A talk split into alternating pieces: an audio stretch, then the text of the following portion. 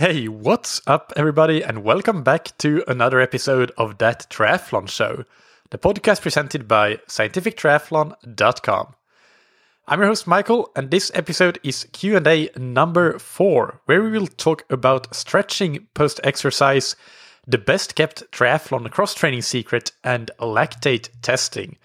But before getting into those questions, let us thank our sponsors. First, we have Precision Hydration.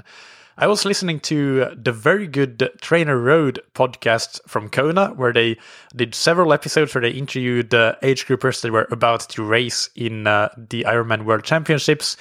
And uh, one thing that stood out was that all of these age groupers were really dialed in with their nutrition and hydration. And several of them, uh, when talking about hydration, mentioned that precision hydration is where, first of all, where they learned about the their sweat rate and their sweat sodium content, but also that that was the actual product that they used.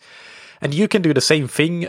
Either you can go to a precision hydration sweat test center and get really exact and accurate about your sweat testing, or you can just take their free online sweat test on precisionhydration.com that I linked to in the episode description.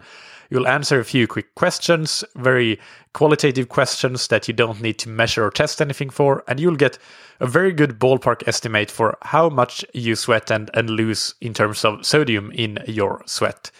And if you want to try their product, you can get your first box for free with the promo code That Triathlon Show, all one word, all caps.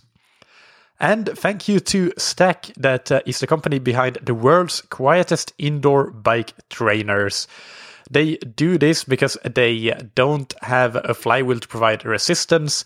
They use magnets instead to provide resistance to the wheel. And one other benefit of not having a flywheel is that it's quite bulky. So uh, the Stac Zero, it actually folds very flat. And uh, when stuffed, it is only three inches tall. So it can even fit into a, a checked baggage or even a large backpack. So it's quite portable.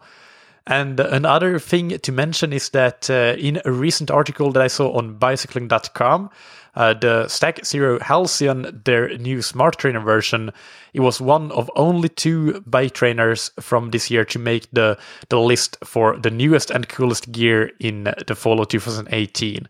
So you can check that out on bicycling.com and you can check out all the Stac Zero trainers on staczero.com and uh, use the promo code TTS20 to get 20% off any of their trainer models. All right, so let's get into today's questions. The first one is from Pablo Antonio Garcia in Chile. So that's great to get a South American question coming in. Uh, Pablo writes, "Hi Michael, your Q&A podcasts are very informative. Here are a few questions you may find interesting. One, what is your take on stretching post workouts? It seems to be absent from your podcasts. How would they differ between types of workouts?" So let's start with that question first there was uh, a review article uh, that was published in 2017 in the journal uh, Research in Sports Medicine, and the article was called impact of stretching on the performance and injury risk of long distance runners. It was uh, an Australian uh, review by Baxter and colleagues. I'll link to it in the episode description. And I think, to my knowledge, it's the latest review article on uh, the topic of stretching in terms of uh, performance and injury risk. And of course, this is just runners. But uh, to a big extent, you can extrapolate to triathletes, although not necessarily completely. But uh, their conclusion is actually very good. So I'll just read the conclusion from that study.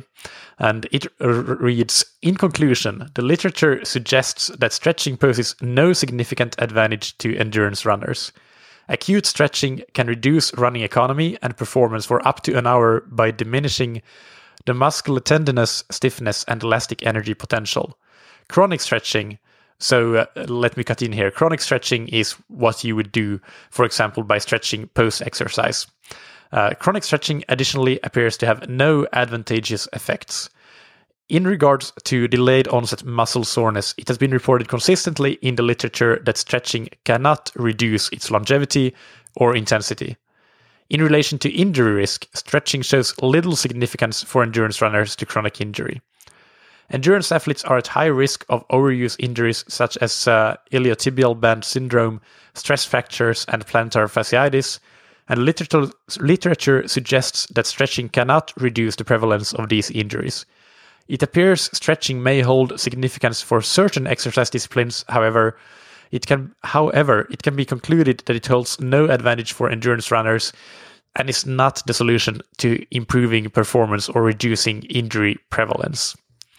So, so that's the take, and, and I think by and large this holds true for uh, for triathletes as well. Uh, but uh, what this paper and this review doesn't really go into is uh, the impact that chronic stretching, so stretching whenever really, not necessarily post exercise, can have on improved flexibility range of motion and what impact that can have on performance. So uh, that is uh, the other side of the coin. So uh, to be clear here, this review paper clearly states that based on the literature, uh, stretching, especially in runners, does not prevent injury risks and it does not improve performance directly. But uh, there is uh, some, I don't know if there is literature evidence behind this necessarily. And so I'm not saying that this is this is just what my current take on it is. My take on stretching post exercise or anytime really is that if you have a mobility issue or a flexibility issue, a range of motion issue that prevents you from from getting your uh, potential out on the run primarily or maybe on the swim as well where you need a lot of mobility and flexibility then stretching can play a big role in improving that range of motion and flexibility and uh, you should consider doing it. And I do this. I try to stretch my hip flexors and my hamstrings. I'm not as diligent as I should be, but when I do do this stretching routine, it is static stretching. It is I hold it for at least a minute and a half for each each side, and I tend to do this post exercise and especially post low intensity exercise. So that answers your question, because I think that uh, although I don't know if there exists strong evidence, uh, my intuitive belief is that it makes no sense to stretch after a really hard workout where you have actually caused muscle damage. But it does make sense to stretch, to do this sort of stretching that is meant to improve your flexibility when your muscles are warm but not damaged. So after low intensity exercise. So after your normal easy endurance runs, for example. That that would be my take on it. But to do this, to be clear, uh, from what we know, it seems that to improve flexibility and range of motion, you need to hold your stretches for 1.5 minutes or more. And uh, I'm sad to say that you probably need to do this sort of stretching almost every day, which I'm nowhere near doing at the moment. So, uh, yeah, I don't know how much benefit I actually get for it, but that's my current take on it. I do think that stretching can be beneficial for that purpose, but not from a direct performance or injury prevention or recovery uh, st- standpoint. We know that from literature that stretching post exercise, especially in in running, but I also think it definitely applies to cycling.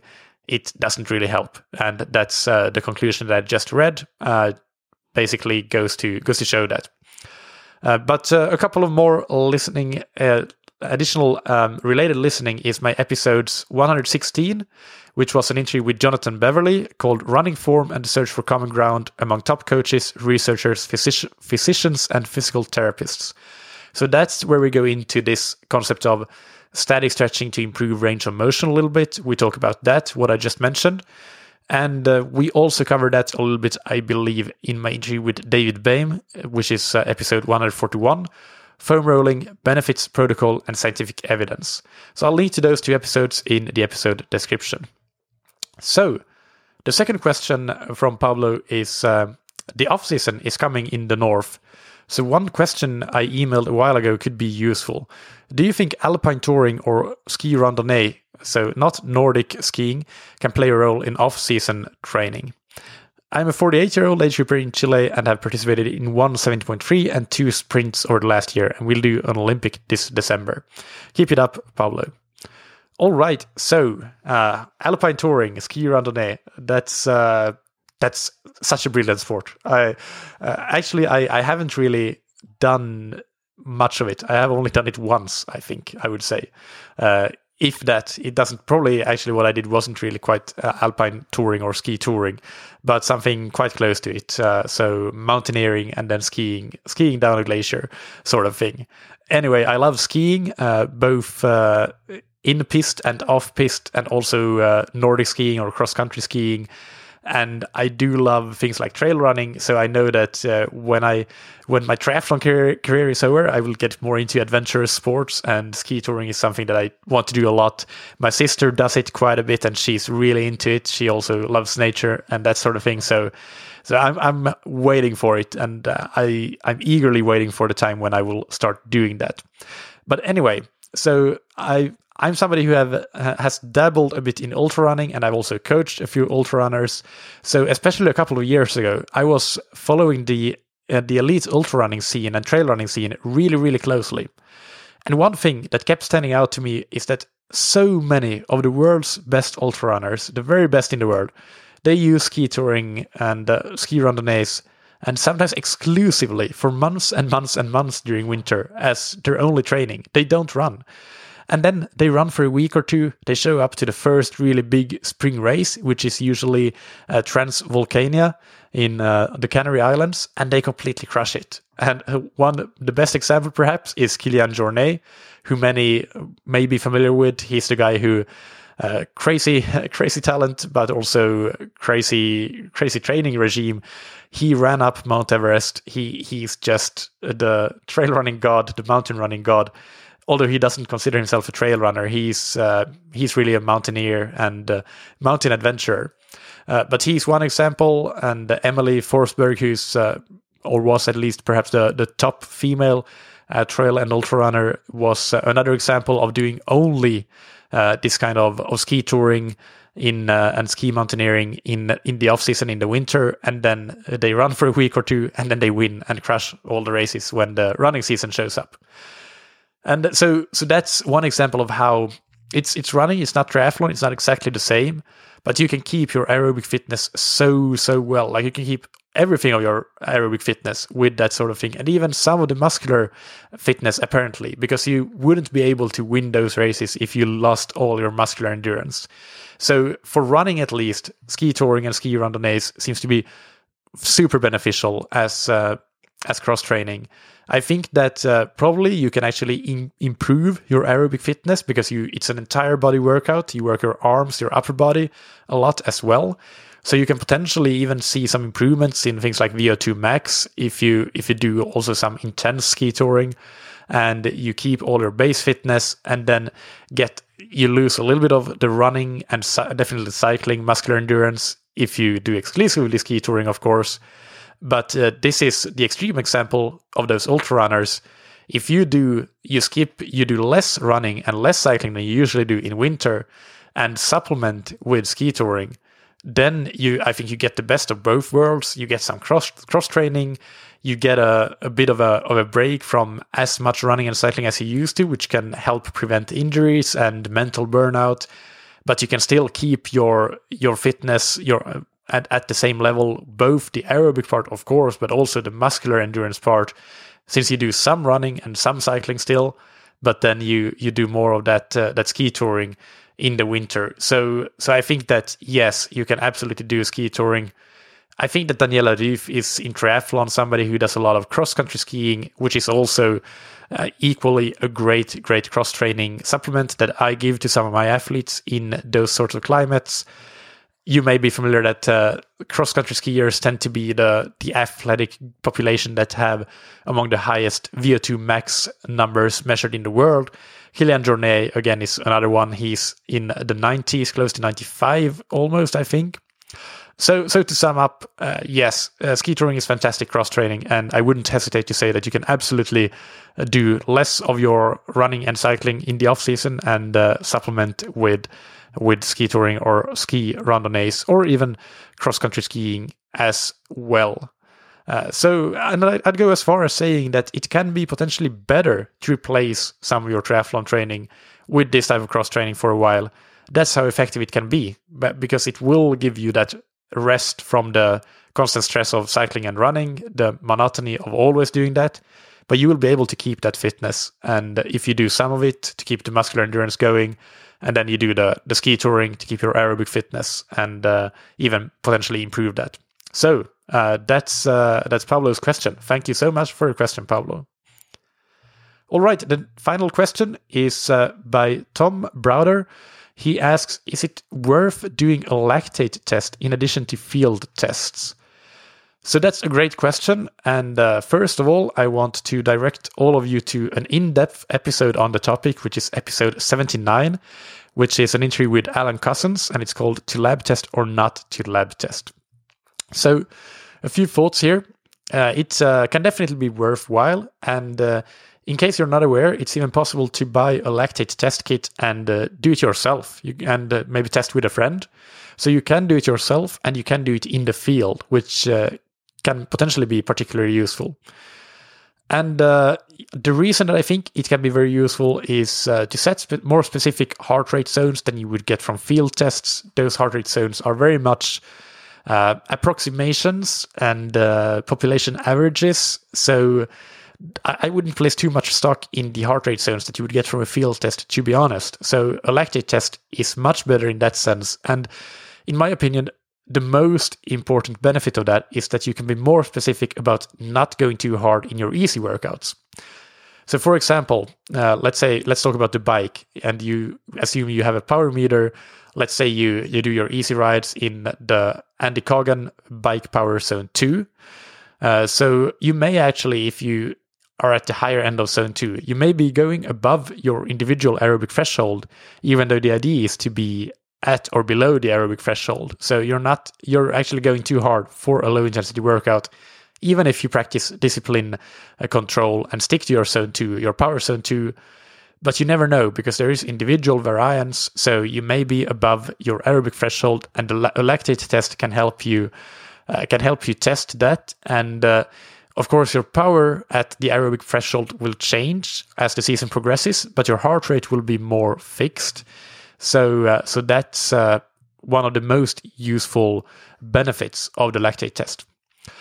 There is a problem with lactate tests if you do it if you go to a lab and do it, and that is that uh, that if you primarily rely on pace or power zones, which I think uh, many athletes should do, especially in their hard workouts.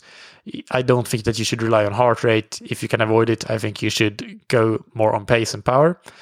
But then in a lab, you you have to run on a treadmill and you have to uh, ride on a bike, uh, the lab stationary bike, quite often.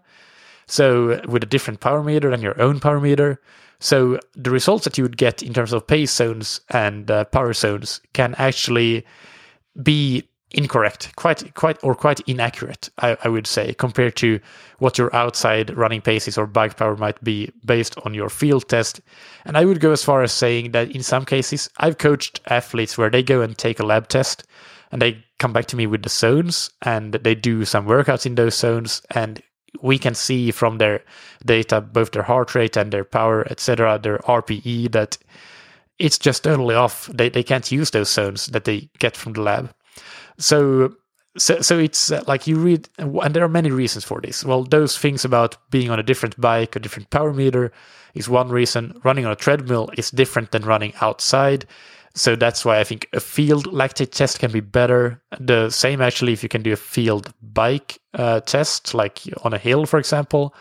And uh, yeah, getting that portable lactate testing kit can be useful. So, so there are definitely some problems. Another problem is that uh, many labs try to make the ramp durations in their ramp test quite short to be able to squeeze in more athletes. Uh, which I understand because it's not an easy business economically to be in. But uh, then it can really skew the accuracy of the tests if they go to three minute ramps instead of five minute ramps. So again, going back to that interview with Alan Couzens, he definitely recommends that you have to have five minute ramps in that lab test. Otherwise, it probably won't be as accurate as it should be. And I agree with that. I, have seen uh, lab test results where the, the ramps are three minutes and it just makes no sense based on what I know about the athlete. So, uh, so there there are things you can get very useful data from the lactate tests, but there are things to consider there, uh, and there are some problems with it. And uh, so, but le- hypo- hypothetically, uh, let's say that you do a lab test and you don't even use that information at all in training. I still think it can be valuable information and worth it, provided you, that you then repeat the same test and uh, doing the same, controlling all the same variables. So doing it in the same lab, the same protocol, the same equipment. So let's say you do one test at the start of your uh, your training season again, when you start your build towards your your summer key race, for example, and then you do it again as you get quite close to the race, maybe three or four weeks out. Then and then this gives you maybe a three month period, and you can see how you have responded to training, and that will give you tremendous insight insights into how well your training has been working.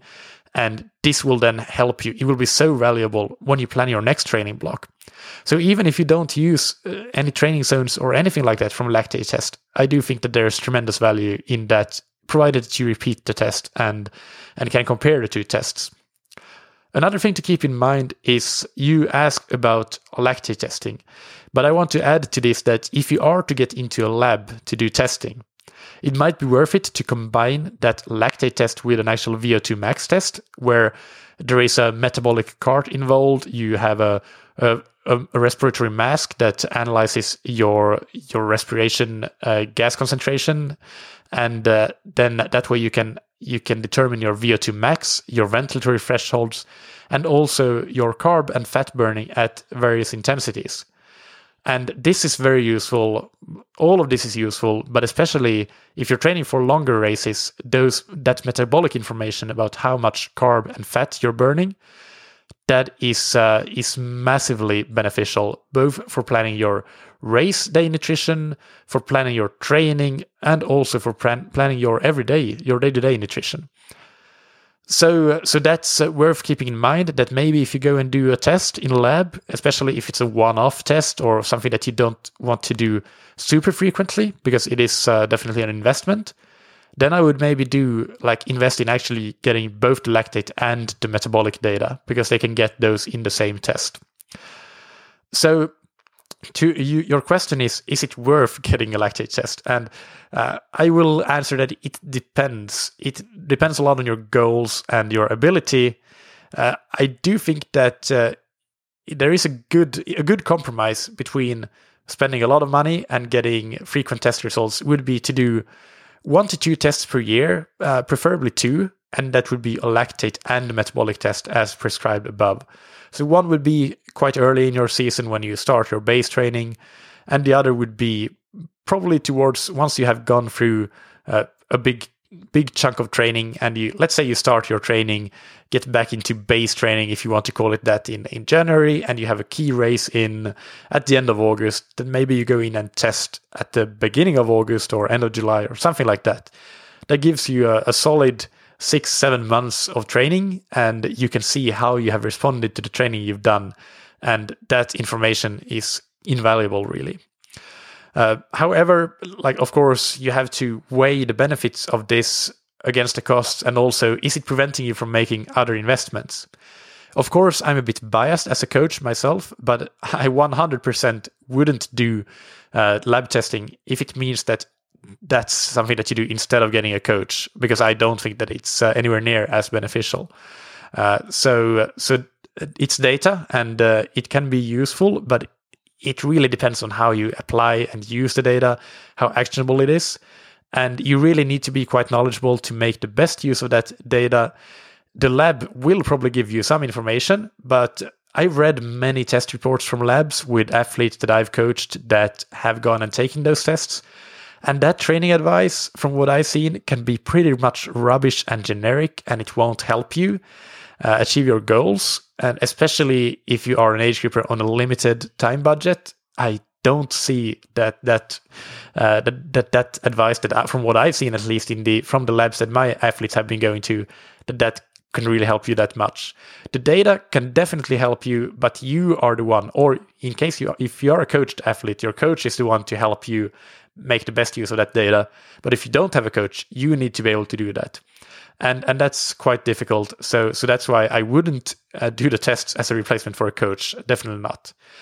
Uh, plus, there are tools. For example, I, as a coach, use WKO4, uh, which is a great tool. And also, shout out to Xert, which uh, does similar things here. These sorts of tools can help estimate some of the things that you can learn from this lab testing. And they do a pretty great job at uh, at these estimates actually. And there's also some very interesting recent developments in this space that I am monitoring very closely. So watch this space. News may follow quite soon, but uh, I'm not quite ready to announce that yet. But but anyway, the advantage of investing in a coach, especially if it's a coach that is knowledgeable in these sorts of tools and uses these sorts of tools, is that uh, you can get this sort of information without necessarily having to go to a lab I'm not saying that it's a complete replacement for a lab test to get the WKO4 data, for example, but it can definitely eh, offset not going to a lab. You can get some, a, a large part of the benefits from that data. And one benefit of these, both WKO4, Xert, potentially some other tools out there, is that it's not just a snapshot of uh, one particular day, which a lab test is, which inherently makes it susceptible to to errors. Uh, but these tools they aggregate all your training data in their models, and uh, and that's that's just it, it just reduces that uh, potential error a little bit. Of course, there are other errors instead in terms of that of their it's modeling, it's not measuring, so that's a, di- a difference. Uh, so compared to direct measurements in the lab, but uh, but then again, like again, if if you are to to choose between lab testing and investing in in coaching, then these are the things that just it's it's important to be aware of that there are ways to to get by and get quite a lot of the information that you could get from a lab using these sorts of tools. But some additional disadvantages of tools like WKO4 and Xert that you also also should be aware of is that they work with power, so you need to have power data, and they work very well with bike power. And in theory, they should work with run power as well. Uh, and they might work very well with bike power, but personally, I use them mostly with, or only really with, with bike power. So I'm not in a place where I can say, uh, give any comment on how accurate the run power side of their models are. From for all I know, they could be very good, but I'm not sure. Like, for example, theoretically, I think that WKO4 uses the exact same model for bike power and run power, and I think that Xert probably does it too. Uh, so, although I'm not sure, uh, Stephen, if you're listening to this, you may correct me, and you may uh, you may send me any updates that you've been doing. Uh, uh, Stephen Chung from Xert is who I'm talking about for those listeners not aware. But but anyway, so so it works best with cycling, I think, at least for me as a coach, that's what I know that these tools work with, and that's where I feel confident that I can I can tell an athlete that based on this model, your threshold is roughly at X watts, so we know that. But I wouldn't feel quite as confident doing that sort of uh, recommendation for running yet, just because I don't have that experience of using these tools with with run power yet and not run pace. I know that Xert they uh, are working on heart rate. I don't remember exactly in what capacity, but I think that's another limitation of the tools is that they don't give you those heart rate zones that I mentioned at the beginning of this question. That getting to know where your aerobic threshold heart rate is, for example, is really really useful. I think that Xert is definitely working on on adding these sorts of things to their models, which would be absolutely brilliant uh, if that was added. So so it's it's developing definitely, uh, but uh, these are some things to consider. So to sum up, is it worth getting a lactate test? It depends a lot on your goals. If you want to push your boundaries and get the most out of yourself, then yes, it's worth it.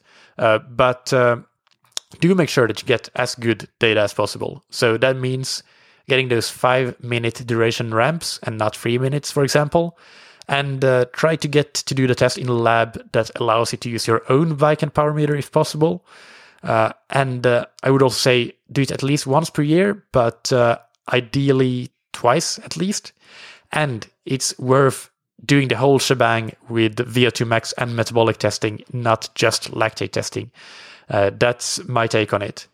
One more piece of related listening is actually coming up in episode I want to say 154, I believe it will be.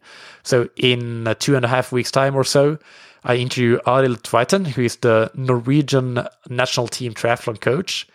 They are very scientific in their approach to training, use a lot of data, and their athletes do lab testing six times per year, which is a lot more than most elite level triathletes, actually. So they find great use for it. And if you have been following the ITU circuit, you see the results the Norwegians have been getting, and it seems to be paying off. In addition to those six lab tests per year, they do a lot, a lot of lactate testing in the field. I don't remember, but I, I think Arild said that they do like 2,000 lactate tests in the field per year, something crazy like that. Uh, so, so that goes to show that yes, there, there is value to this, but you need to be able to use it right. The Norwegians have done a great job of using it right. If you have a coach, then uh, doing these sorts of tests will be the the coach will be so grateful for you because you give them the tools to better coach you. I would I am very grateful to all my athletes that do these sorts of tests and because it does give me additional insights. But uh, yeah, it's it's an investment, and you need to weigh the pros against the cons, and make sure that you get the most out of the investment that you make with some of these uh, considerations that I've given you. All right, so that was a long uh, answer to to this short question, I think, but uh, I do hope that you found this useful. And uh, the first question as well from Pablo. Thank you to Pablo and Tom for your questions. If you have questions for an upcoming Q and A, send them to me on mikael at scientifictriathlon.com. And before we go, big thank you to Stac for sponsoring this episode. You can find them on staczero.com. That's all spelled out, and you can find it in the episode description. You can get your bike trainer, which is a revolutionary, uh, super quiet or silent bike trainer, and you can get 20% off with the promo code TTS20 on staczero.com. And thank you to Precision Hydration that you can find on precisionhydration.com. Uh, click the link in the episode description to take your free online sweat test and get an individual hydration strategy for your training and racing.